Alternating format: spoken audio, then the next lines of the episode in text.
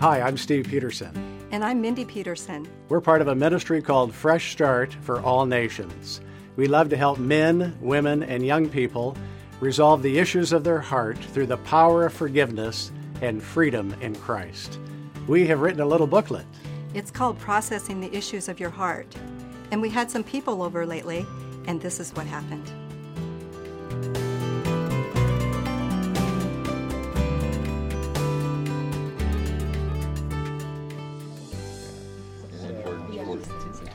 Well, I just want to thank everybody for coming. Um, we've really missed you guys, and um, we just thought we could maybe have a little get together and um, catch up on all of you. Yes, I, I couldn't agree more, honey. I'm excited. We love you guys. It's great to get together, get caught up, find out what's going on, get some heart updates. So maybe we can start with David. Yeah, thanks. Uh, it's great to be here. Uh, things are going well, and looking forward to hearing from everybody. How you doing, Bob? You know, I'm doing okay. You know, things are going pretty well, but I'm looking for a job right now. So if anybody knows of a job that's out there, I'm, I'm, I'm looking. So keep me in mind. Things are going well for us. Um, our grandkids are healthy, so I really can't complain. I want to be able to say that everything's going well with me, um, but this week has been a struggle for me. Um, it's been a hard week. I have a close friend, and she said some things to me that really, really hurt my feelings. It was really, really hard to hear, and I'm just really struggling in that relationship. I don't, I don't know what to do. Um, I keep replaying the thoughts in my mind, and it's just been a hard week. No, I can really identify with that, Diane, and I'm so sorry because I know how that hurts. Yes. Um, I just really care. Yes, I care too. You're, you're a precious uh, sister and friend, and uh, just so glad you feel free to be known, share your heart. In fact, I think there's something that we could uh, share with you all that I think would be of help to you and to all of us. And because uh, life's all about relationship, and our hearts get affected. And if we aren't careful, they can become infected. So I think I think this would help. So, honey, do we have any of those booklets? We do. So, what is Thank this you. book that you're that you're referring to? Well, we call it processing the issues of your heart. Process because life is a process. Heart because I, I believe we live in a spiritual war zone, and the war is for the heart. Hearts are affected all the time. When you think about it, who hasn't been hurt or offended or suffered a loss? Uh, we care about what you're talking about, and yet I'm sure we can all identify. So maybe we can just take a look at this booklet a little bit. I think it'll be of help to you, Diane, and help to all of us as we move forward. Notice in the beginning it says offense, hurt, and loss. Who or what has offended you or hurt you? Or what have you lost or who have you lost? And you've made reference to that already. Uh, I really believe there's a biblical basis for this. Psalm 26 2 says, Test me, O Lord, and try me. Examine my heart and my mind. So it's an invitation. Lord, you make the issues. I'm not trying to make the issues. I'm not trying to find somebody to blame. I'm not looking for a problem. Whatever is true, Lord, whatever I need to see, whatever I need to do, bring it to light. I also like to think in terms of the big ideas with each part of this process. The first big idea is who or what is in your gap. Think of it this way What's the Lord like? Loving, kind, forgiving. That's what our Heavenly Father's like. What's that other person like? Well, at a given point in time, they may not be loving, kind, and forgiving. The difference between the two is the gap. Now, from relationship to relationship, the gap may vary. You know, uh, sometimes that other person is very kind and caring and forgiving. Most of the time, the gap's pretty small. But in some relationships, it's huge. There's the gap. Plus, he's got a design for that relationship. He would want that relationship to always include kindness and courtesy, no matter what the relationship. And of course, a deeper relationship would include more more intimacy, more servant uh, heartedness, uh, more disclosure of heart, more sharing of heart, all of that according to his design. Well, he has his design. we have our experience. Is there a gap? Well, Pastor Steve, what do you mean by an unmet expectation? Uh, an unmet expectation could be something I desire that's not being met. Simply that. So, a desire for that other person to uh, take an interest, to be kind, to be courteous, to be loyal, to be faithful, and when they're not, an unmet expectation. So, other questions could be helpful too. In regards to my hurts, offenses, and losses, how specific should I really be about them? Well, I, I really believe um, a lot of times when we're not specific enough and we are dealing with God and He's dealing with our hearts, um, there's room to go through this process and then at the end, there's room for these uh, thoughts to come back in, but what about this or what about that? And so it's so good to get all of that out at the beginning and then there it's like, well, I've already I've already dealt with that. That was part of the offense, hurt or loss, or how it affected me. I was wondering, like, do I even need to process someone that's no longer a part of my life? For the sake of your heart, yes. Because it's so important to keep in mind that people, places, and things have the potential of affecting our hearts. And if we don't take care of our hearts, which this booklet is all about processing the issues of your heart and taking care of your heart, so that it doesn't become infected. It's been affected, but we don't want it to become infected. So whether that person is around, whether they're alive, whether they live in another state, whether we never see them again, has our heart been affected? That's the starting point. That's the key perspective. It is about our heart. I love what it says in Proverbs 4:23. Above all above all else, that gets my attention. Above all else. Guard, not build a fortress, build a wall, keep people out. No. Guard as in take care of. Take care of your heart. This booklet, Processing the Issues of Your Heart, is a tool to take care of your heart. I understand how this book helps you um, process a hurt or an offense, but what if it's a loss and I really don't even have anyone to forgive? Ah, that's a great, that is a great question. This, again, is a process that starts with the heart. It doesn't start with, well, just forgive them, get over it. No, it starts with the heart. How has your heart been affected? When it comes to processing a loss, it's the same process as if we're going to forgive someone. We start with the first part who or what has hurt you or offended you, what have you lost? And we go to the second part, which we'll get to in a moment, and the third part, and then finally we'll come to the point of release, which doesn't necessarily mean you will forgive, but there will be a release. So as you look through the booklet, you'll see some engaging questions. This booklet is full of questions to prompt you. Uh, different relationship scenarios like marriage and family and work related and other things like that. And the second part of the first process talks about loss. Maybe it was the loss of a job, maybe the loss of a loved one, mm-hmm. maybe the loss of a dream. So these questions in part one are intended to prompt us, seed our thinking, so to speak, and then what applies to us. Diane, I'm so glad you brought up your situation, your recent situation with that friend. You can see what kind of uh, discussion and questions have been generated. I mean, this is real life stuff. I love it. Life's all about relationship. We don't have to just be survivors, we can thrive. And this will help us take care of our hearts. So, just to conclude this first part of the process, I think it's so important that we are detailed, that we're specific. If it helps us to write down our answers to the questions, that can be helpful. We might need some extra paper. The booklet probably doesn't have enough room for some of us at, in certain situations. But I like to think of it in, in terms of just taking a, a total inventory of anybody and everybody that comes to mind that's ever hurt you or offended you or any loss and just write it down and then choose one. that you're going to process next.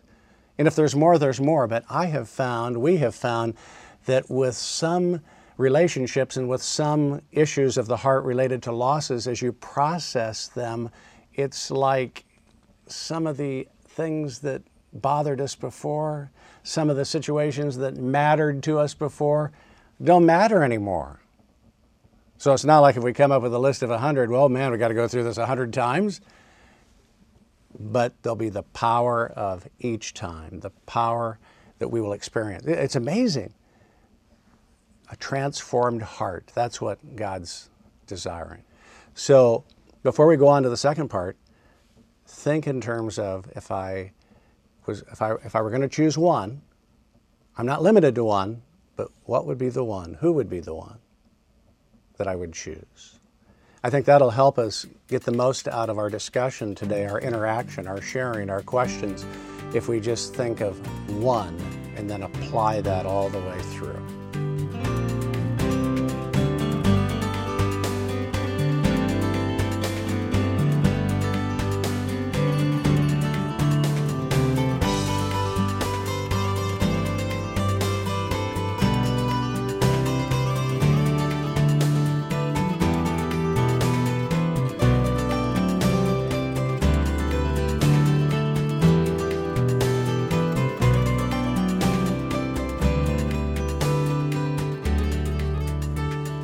Let's talk about part two of the process. It's entitled Affect. It has to do with how was your heart affected? What have your thoughts been since then? And you've referred to that a little bit.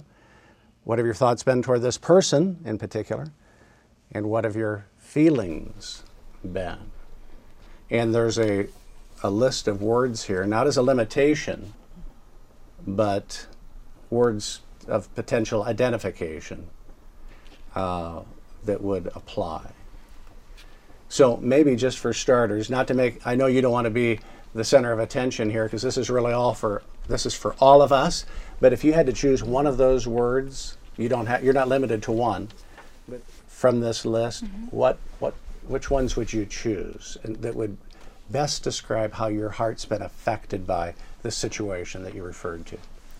Um, I would say probably rejected and sad and probably worthless. So this was a significant situation, wasn't it? Once again, honey, I'm reminded of the scripture, Psalm 139, 23. Search me, O God, and know my heart. Test me and know my anxious thoughts. The Lord cares about how you feel. The Lord mm-hmm. cares about how each of us feel. Bob is looking for a job right now. The Lord cares about how that's affecting his heart. Mm-hmm. And different ones around the room here with family, friends, all kinds of situations. Because life's all about relationships. Our hearts get affected. So, any questions as we go along? Steve, as I look at this um, list of feelings and think about the situation that I'm processing, I honestly have a really hard time applying any of those feelings to my situation. And I feel like maybe um, I'm just numb to the situation, so I'm having a really hard time actually feeling any of these things. Yes. I, I, I'm so glad you brought that up, Tasha. Do you have any thoughts, or would the same apply to thoughts? I would say the same would apply to thoughts. Okay. Well, this is where the gap perspective helps us because it's not uncommon for uh, various ones of us and others as they go through life.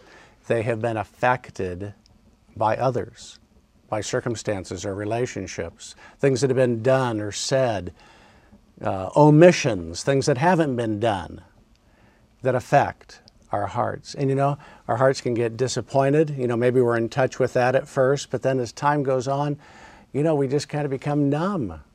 So, like you're saying, I don't feel anything. So, a, a person could take that reality, I don't feel anything, I feel numb, and they go, well, there's nothing to process. I guess this doesn't apply to me. I guess I can't go on to step three. But this is where the gap comes in. Remember, what is our Heavenly Father like?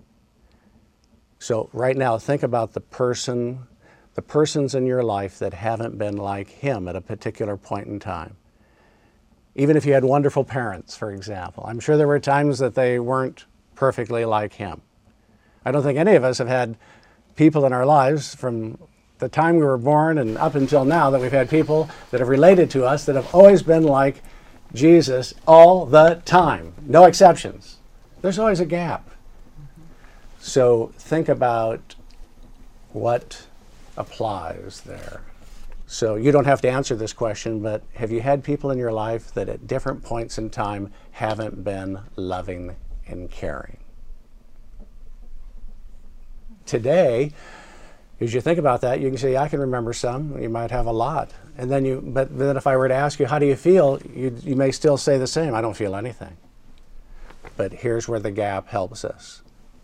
What is God like? Loving and caring. What were they like? You know what they were like. There's a difference, right?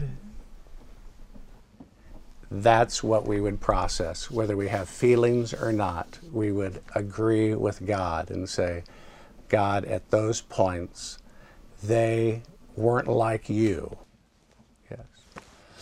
Along the lines of what you're sharing and what you've uh, been sharing, Diane, you know, you're talking about something that happened a week ago, and and I'm asking myself, like you're encouraging us to try to think of something to, to process. Uh, I'm thinking of something. It was a it was a really long time ago. Uh, it wasn't a week ago. It's like years ago, and uh, I don't know if I'm just remembering it because it was offensive, or just because uh, it's the only thing that's coming to mind, or if I was really affected, and if I really need to process it. How do I know? Well, I think in the context of our discussion right now, I know you all. You're wonderful. And I know you all want God to have his way with your hearts.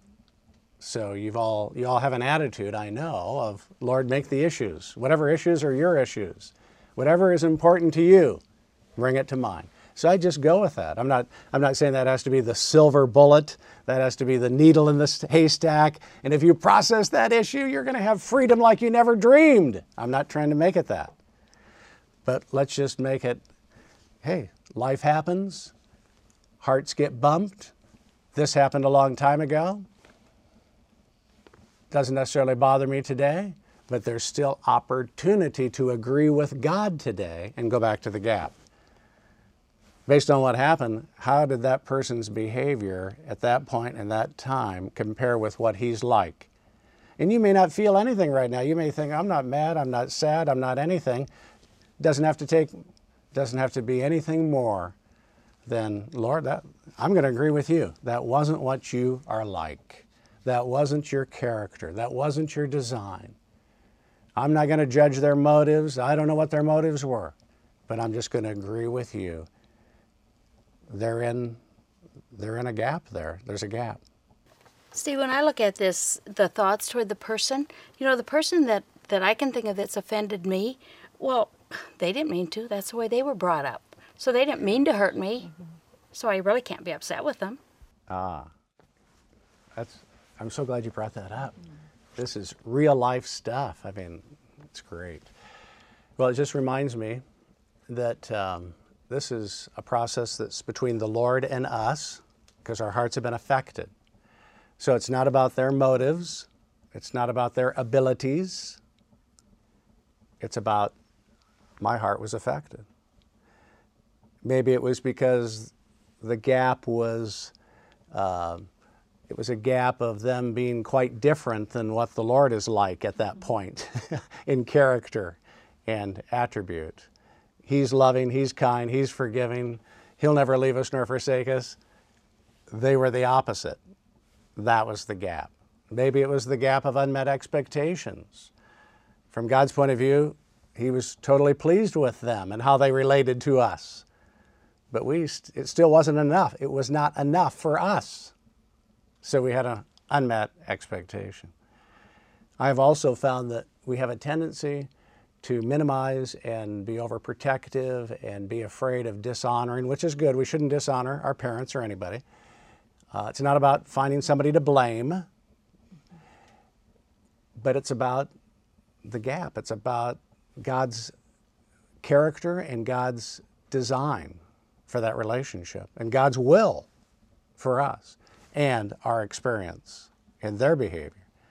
And if there's a gap, that's the issue. Because if you get involved in their motives or their abilities or their upbringing, you could think about that. You say, well, you know, that's the home they came out of. I mean, they're better off than the home they came out of. So, or I don't think they meant any harm. So, what have I got to talk about? That's all understandable. That's very benevolent of us, very kind of us, but it misses the point of the process because this process is about our hearts and how our hearts have been affected. And if we're going to compare, compare up. Don't compare across. Because you know what? You can get into comparisons. You can say, you know, my parents didn't beat me until blood down ran down the back of my legs. They just, you know, they just didn't pay a lot of attention to me once in a while. I mean, a good provider, a lot of positives. You know, never came to my games, never came to my recitals, never asked me how I was doing, never took an interest in my life, but they didn't beat me, they didn't abuse me. And I know people that have been, so I got nothing to talk about. That's horizontal comparing. If we're going to compare, compare up. What's he like? What were they like? What's his design for that relationship? What's our experience? That is the issue. And that becomes the basis of processing the issues of our hearts.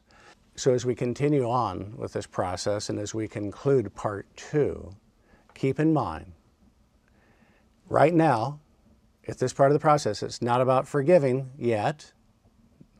We'll come to that. It's not about advice giving, not about direction.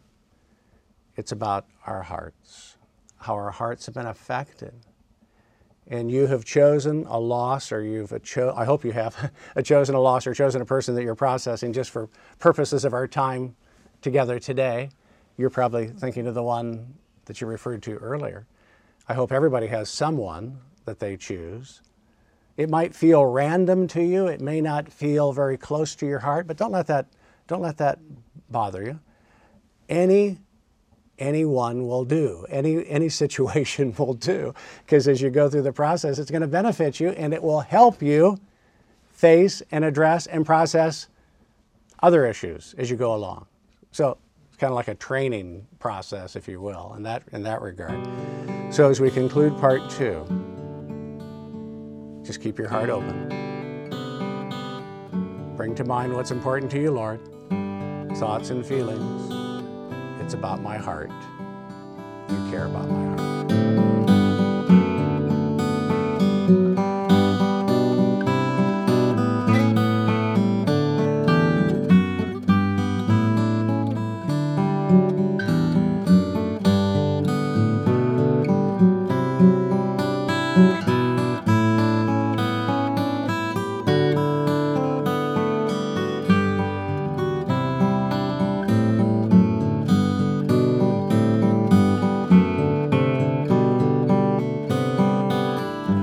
Let's go on to the third part of the process. it's entitled The Response. How have you responded to the person that's hurt you or offended you, or how have you responded to the loss? Um, this step was especially dear to my heart because it was a step that really set me free. And what it was is that um, the person that offended me, it seemed so big that my response of, well, anybody would be upset about this and it was wrong and all this, I didn't really look at my response. I was thinking that mine was nothing compared to what they had done. And when the Lord put his finger on my response, he showed me um, that I was trying to protect my reputation. I was not taking responsibility for my own response. And uh, the bottom line was it was pride. And it was very, um, it was very devastating to have that be faced with that, but yet it was very liberating because I saw my part and it really no matter what anybody had done to me, I had a responsibility to obey the Lord. And so when I repented of that pride, something broke in in me in this whole process and it really lubricated in a in a Holy Spirit way the rest of the process. Honey, would you read the scripture that is the biblical basis for this part? Psalm 139 24. See if there is any offensive way in me, and lead me in the way everlasting. Now, think of this part as having to do with your response. What have you said about the other person, maybe? What have you done, if you've done anything? What have you decided? Have you decided, I'm done with them? They've hurt me. I'll never have anything to do with them again. In fact, I'll never let anybody get close to me again. I'll never get hurt again. Maybe that's been our response. Or maybe our response has been, you know, when they said what they did the other day, when they did what they did the other day, I reacted. I was so rude. I was so wrong. I need to humble myself and ask the Lord's forgiveness and ask their forgiveness. So responses may vary. But what we decide is the big idea connected with this part of the process. Because what you decide has great power. Like I just mentioned, if you decide, I'll never get hurt again, I'll never let anybody get close to me again, I'll never open my heart to anybody again, that's big stuff. And that's one sure way to shut down your heart and keep the poison in. But I've got a question for you. One word answers, please. First thoughts. You'll think of something later. Not a trick question. How are we doing so far? How is this process so far affecting your heart? One word answer. Um, opportunistic. Hopeful. Confused. Challenged. Searching. Tasha, you said that you were confused, or you, the one word was confused. Maybe before we go any further, maybe we should uh, give you opportunity to share more about that or ask. I think, as I mentioned earlier, I was having a hard time with the finding any feelings um, that really described uh, my situation and what I was processing. So I think as I go t- go through, I feel like the Lord is maybe putting some things on my heart. So I feel like maybe my heart's taking a turn, but it's really putting me in a confused state as I didn't think I was feeling anything before, but maybe now I'm realizing some of those feelings. Yes. One perspective that's been so helpful to me when it comes to confusion is in your process of thoughts and feelings, allow more than one thing to be true at the same time. You know, so often we're geared to, well, it's all this or it's all that. So if it's this, it can't be that. So how can it be this and how can it be that? Allow it to be more than one thing. Who said searching? I did. Wanda, what, uh, share more with us. Well, I think there's just some thoughts there that um, maybe I didn't realize I was holding offenses or losses that are kind of stirring up a little bit. So I'm Yeah, searching what God is doing in my heart mm-hmm. right now. yeah. But you're motivated. But I'm motivated. Yes. So this, this is a good thing. Absolutely. Yeah. That's wonderful. Renee, what did, what was your one word answer again? Challenged. Challenged, yes.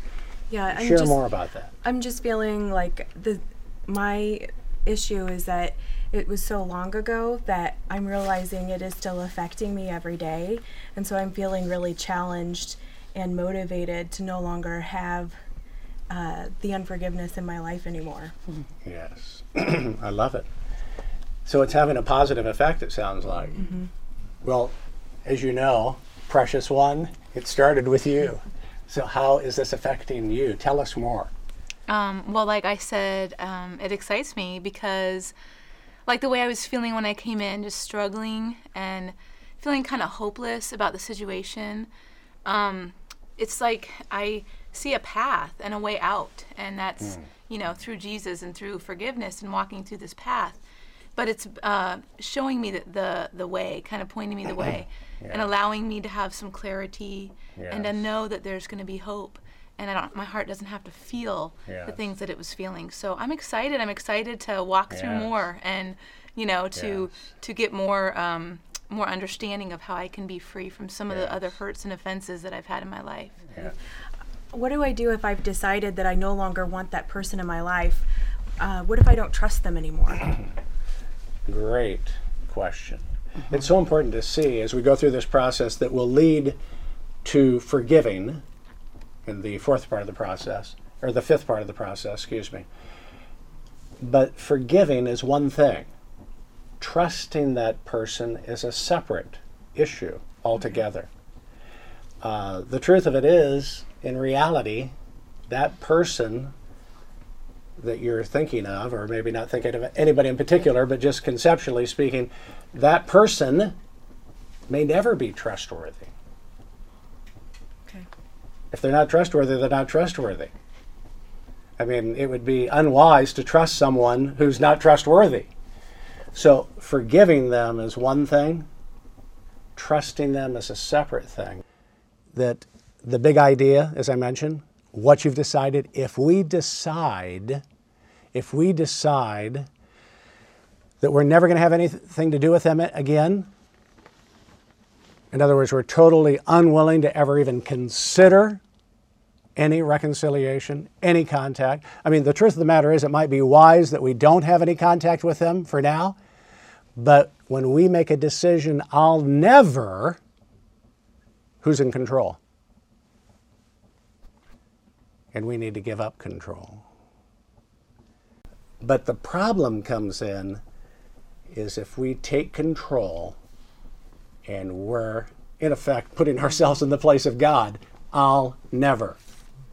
As opposed to, Lord, really hard. Oh man, I can't. It's, it was so traumatic. It was so devastating. I, I can't imagine ever talking to that person again. I, can, I can't imagine ever being around them again. But for the sake of my heart and for the sake of my relationship with you, because I don't want anything in between us, I'm just going to keep my heart open. I know you'll show me, Lord. I know you wouldn't ask me to do anything that would put me at risk because you're a, a, protective God. And if you do put me at risk or allow me to be put, put at risk, you're going to protect me. So I'm confident in your protection of me. So, if you don't have any more questions, let me just finish with this thought. What have you decided? As you continue on in the process, this is the opportunity. If you've decided to take control, make a promise to yourself of the type I just mentioned, my encouragement is give that up. Let God be in control. And don't decide what you're going to do or not do. I mean, you can have a plan, you can make decisions, obviously, but repent of, turn from, give up, change your heart attitude toward this idea of I'll never, as opposed to, Lord, I don't know what, I don't know what I'm going to say the next time I see that person. I'm not even sure I will say them, see them. And if I do see them, I don't know what I'm going to say. I don't know what I'm going to do, but I'm not going to decide now. I'm just going to keep my heart open to you.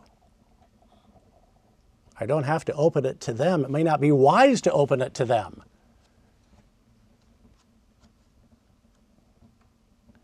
Free to be known, but I don't have to be known by just anybody. I need wisdom, how much to disclose. So, as we ponder that, as we conclude this part of the process, think about have you made any promises to yourself? That'll be key to give those up to Him before we go on.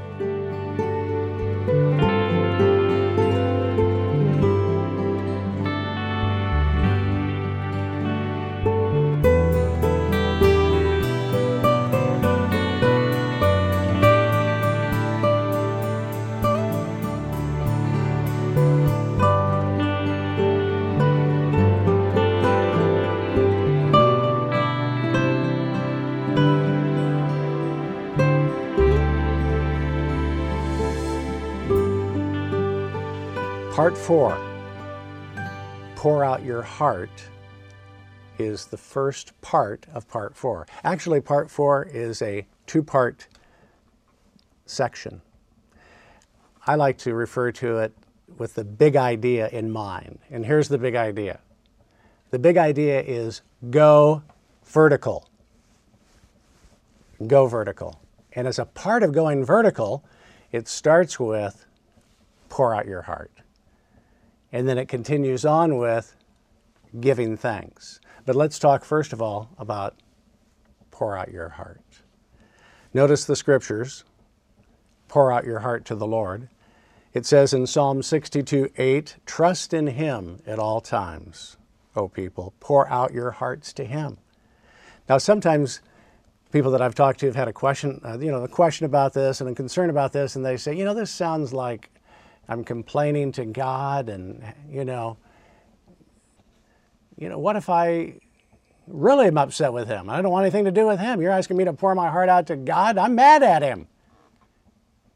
And I say to them, I share with them, I'm so glad you're being honest. I'm so glad you're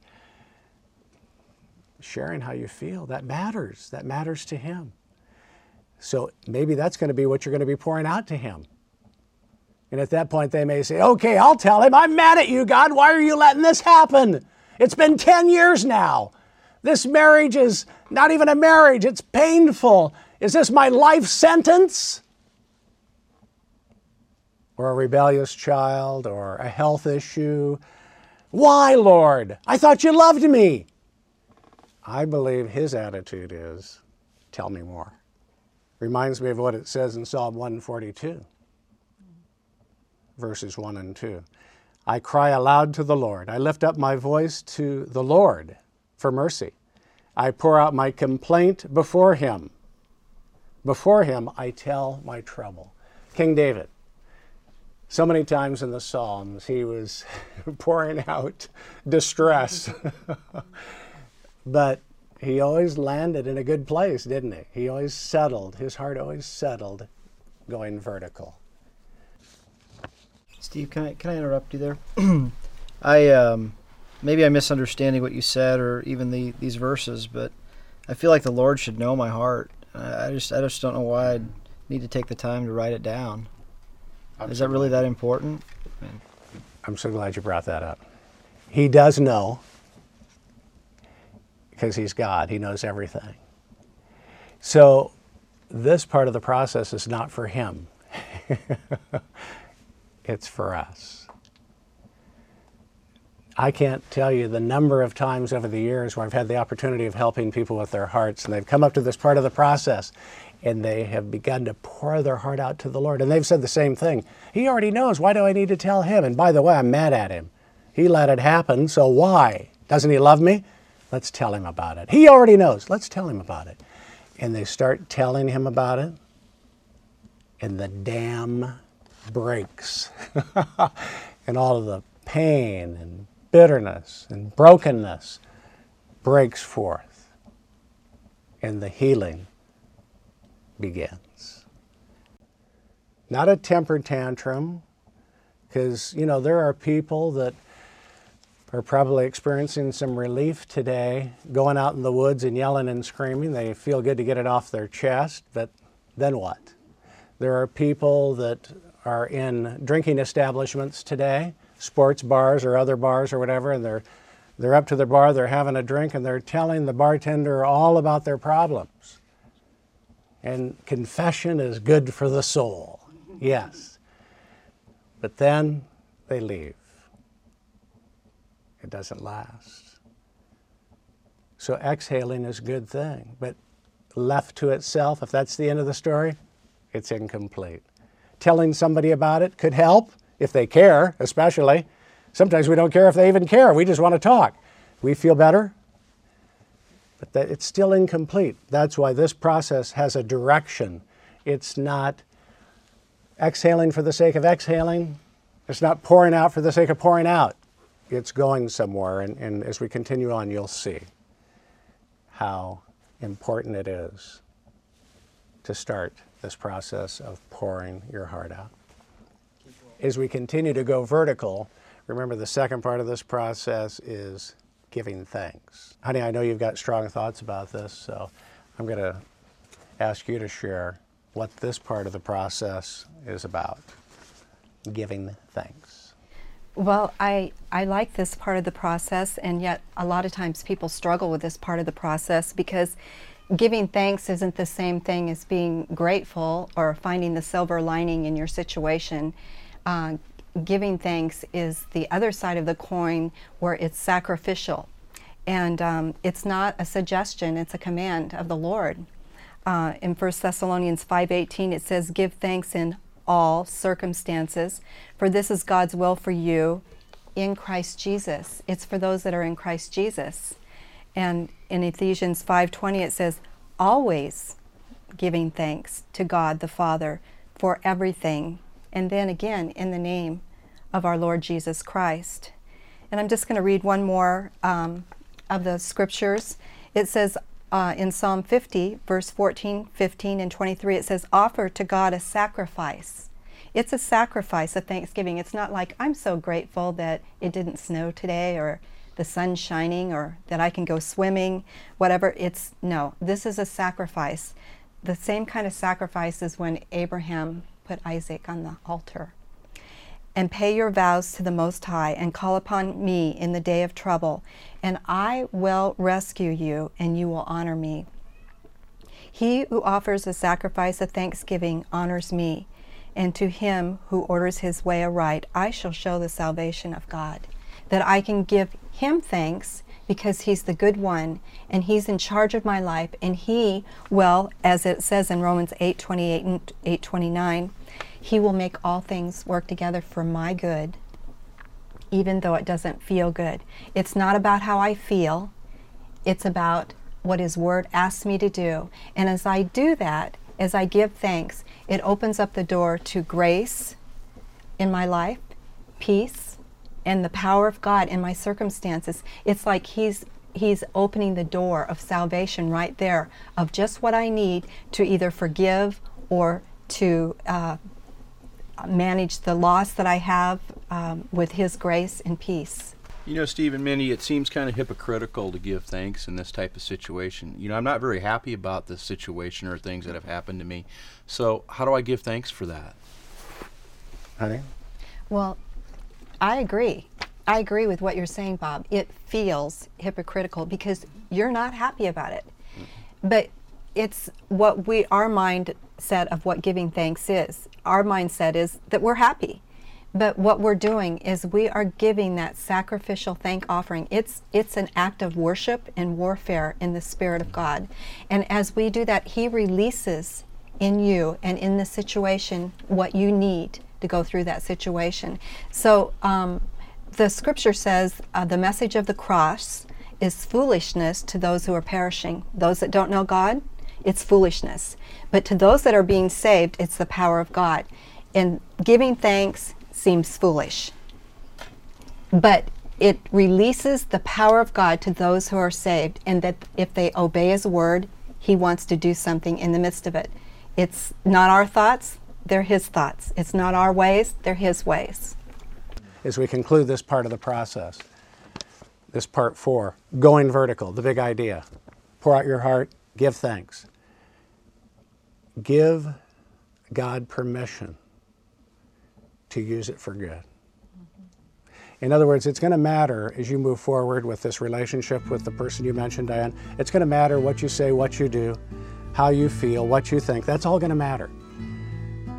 But to position yourself to receive what God wants to give you, make the priority, Lord, use this for my good.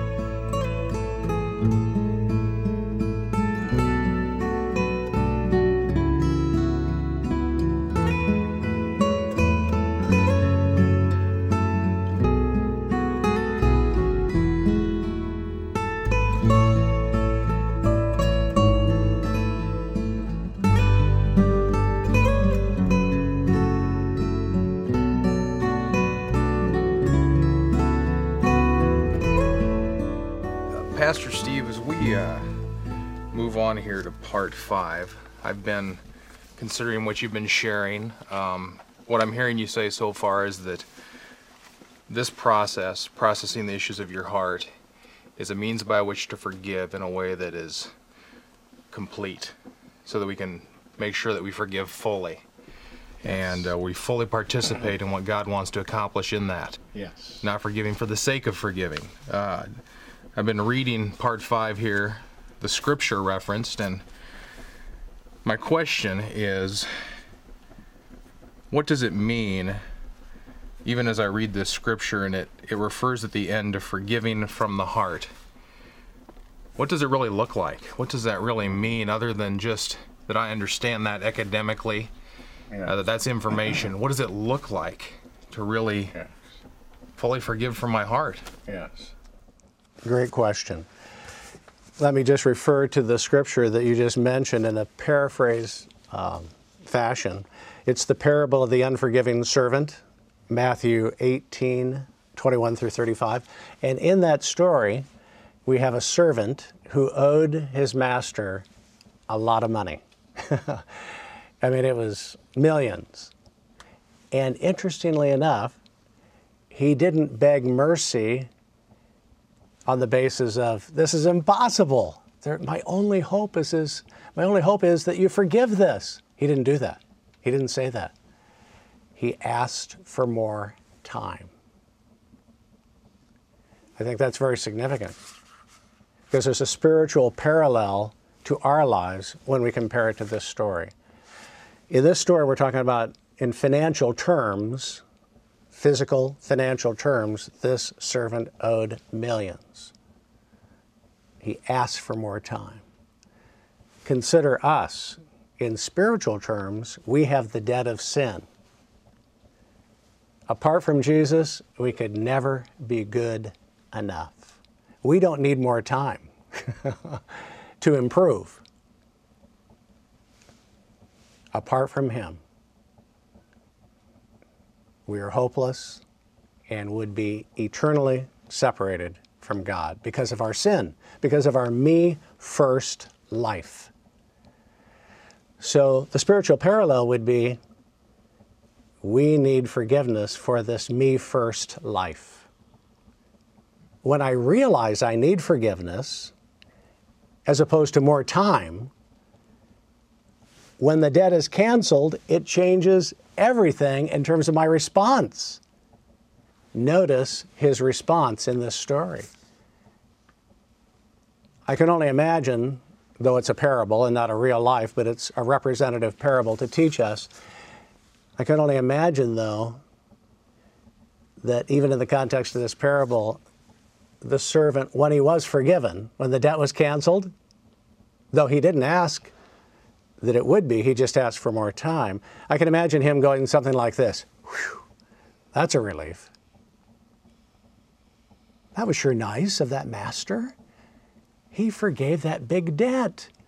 I would have paid it. I just needed more time. And there's my fellow servant who owes me $20. Pay me what you owe me. How can we understand what it means to forgive unless we understand our need to be forgiven? Once we understand our need to be forgiven of our me first life, and then we are because we give up control, resign from playing God of our lives, give Him His rightful place, receive His forgiveness, it's like, thank you, thank you, thank you. Then and only then do we begin to understand what it means to forgive because we can't give what we haven't received. We've received from Him when we give up control of our life, put Him number one, and now. It doesn't make it easy though, we still get offended. But at least we have a beginning understanding of what it means to forgive from the heart. So we go on with this story, and we see the consequences of one who didn't forgive from the heart, but we see what real forgiveness looks like as illustrated by the servant canceling the debt. So we can apply that instead of an attitude, toward our fellow servant or our fellow brother, sister, or person that we're in relationship with, husband, wife, whomever, instead of having an attitude, pay me what you owe me. Our attitude is, for my sake, for my satisfaction, so that I feel good about it, you owe me nothing. Why? He satisfies. Steve, I, I hear what you're saying, and it has me thinking, okay, if if I've forgiven the person, but I still feel some of the hurt from what they did, like, does that mean I haven't truly forgiven them? Great question. it's possible that we haven't, but it's also possible that we have, and there's just a healing of heart process going on. So, am I supposed to just let that person back in my life like nothing happened? Great question.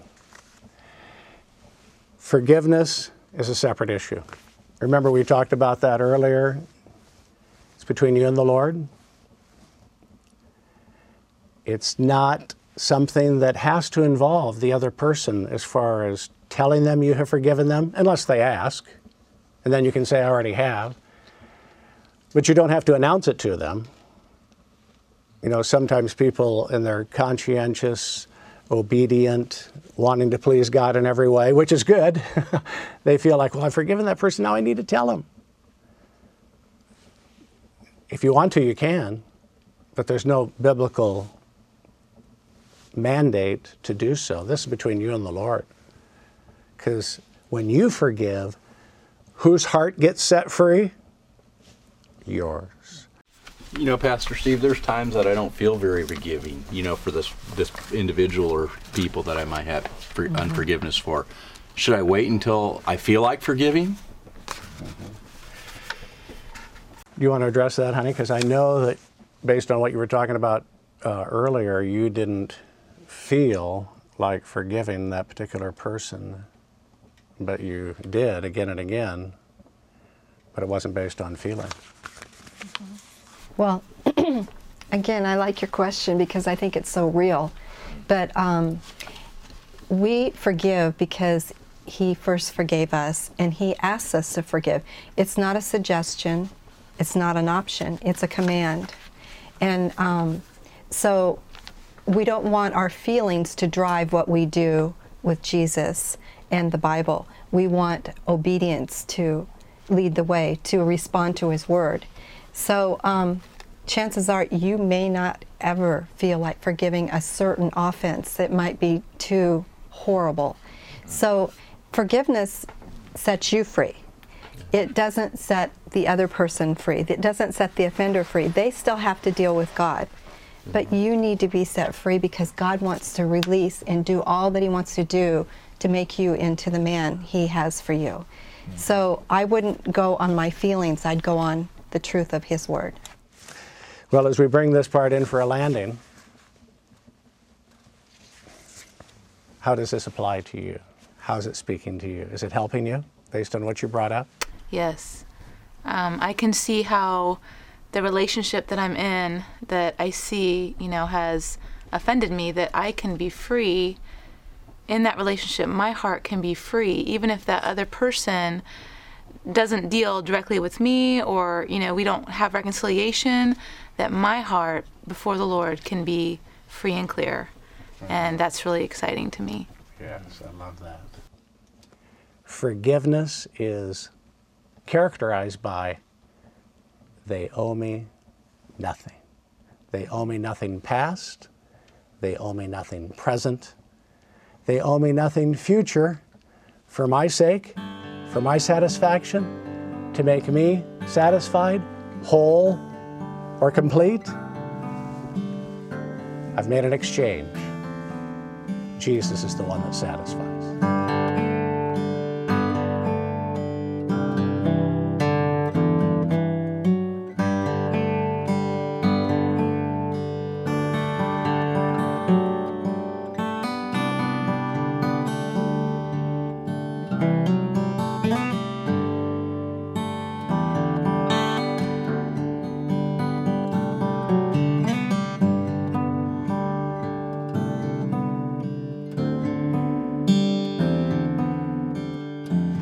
Now we come to part six in the process. It's entitled Release, but the big idea is simply this let God handle it. So let's just start with some questions this time. I want to make sure, as we, especially since this is the sixth and final part, I want to make sure we connect as much as possible and eliminate any confusion and that there's clarity as we move on today. So, any questions? I have one. Um, when I'm thinking about, you know, the relationship that I first spoke of um, today, are you just saying though that then I should just forgive and just forget? So, forgive and forget, and it's just all done. Is that what you're telling me that I need to do now? Well, often you'll hear that forgive and forget, but actually and technically, there's not a requirement to forget. When we forgive, they owe us nothing. They owe, in this case, the other person owes you nothing. You may always have the ability to remember, but upon remembering, it has no power over you. It has no negative. It's kind of like it's a non issue. It's a non issue. Any other questions? Well, I have a question. You said we're supposed to release them to the Lord, and then we're supposed to bless them. So does that mean I have to pray for prosperity and good health and happiness for them? Is that what that means? What would you say, Han? Well, um, I think uh, as far as blessing them is blessing them would be what God wants for them. That's the biggest blessing you could pray. And so um, when you, after you've released them to the Lord, I think that um, what God would want you to pray is the things that that person needs that's obvious to you, not not to benefit you in any way, but because you see what they need. And maybe they need uh, to know Christ personally. Maybe they need to forgive people. You, you know, whatever the situation is. And there's something about empowering you and uh, another thing that's done in the spirit when you go in the opposite spirit and pray for what God would want for that person because he he wants everybody to know him and um, you have become more intimate with the Lord through this process Mm-hmm. and may that person that you forgave become more intimate with the Lord. Well, Mindy, the person hurt me pretty badly. How Mhm. do I pray for them? I don't know what to pray for them. Well, um, again, I think that you would just um, it's it after you've forgiven them. Um, don't take this wrong, but it's it's not about what they've done to you. It's about what their needs are, and their needs are. I mean, if somebody is um, has done something to you that has been very uh, hurtful or offensive or vile, who knows? Um, you see what they need uh, according to God's word, and that's what I would pray for them. And again, it's going in the opposite spirit, and it's not about you anymore in this situation. It's about praying uh, God's will for them. Any other questions? Let's just take a quick look at the scriptures. Psalm 55, 22, and 23. The, basically, the theme there is cast your cares on the Lord. Because this, this part of the process is yes, the big idea, let God handle it. Release the offense, the hurt, the loss to the Lord. Now, going back to an earlier question about how we process a loss when there's nobody to forgive, we process through the first four parts, through and including pouring our hearts out, giving thanks. There's no one to forgive, perhaps, that we're thinking of or convicted of. But then we still finish with release a release of the hurt, release of the person, a release of the loss. It's a letting go. Cast all your cares on the Lord, for he cares for you. I love that. Romans 12, 16 through 21. The theme there is, or at least one of the themes, is don't return evil for evil. As far as it depends upon you, be at peace. And then I love Psalm 19:14. May the words of my mouth and the meditations of my heart be pleasing in your sight, O Lord, my rock and my redeemer. I know that's my prayer as I've gone through different tests, and we all go through heart tests. And the Lord makes it clear again and again Steve, this is a test. Pass the test. How? Processing the issues of my heart, leading to giving thanks, forgiving, and releasing. Clean hands, pure heart. Lord, may the words of my mouth and the meditations of my heart be pleasing to you. It's about the heart. It's so easy to think, well, how about them? Well, how about the situation? Doesn't, does God want me to live this way for the next 20 years? Somebody needs to do something. What do I do? Fair, fair questions, understandable. We'll never begin to touch those questions. We'll never begin to have God's wisdom. We'll never begin to be a part of the solution, as far as our part, unless we start with our hearts. There's one more thing I want to share, but I want to hear, we want to hear from you one more time before we close our time together, and it's really been special. How has this, in one sentence, encouraged your heart today? For, for me, it's definitely the idea that I can find freedom in all situations through Christ. Mm-hmm. Yes. It's all about Him, isn't it? Yeah. I think um, it's just given me hope to think that there's hope for um, for my heart, even eh, um, when the world and people around me continually offend and hurt me. But there's always hope because there's always hope in who Yeah. Jesus is. So. Amen.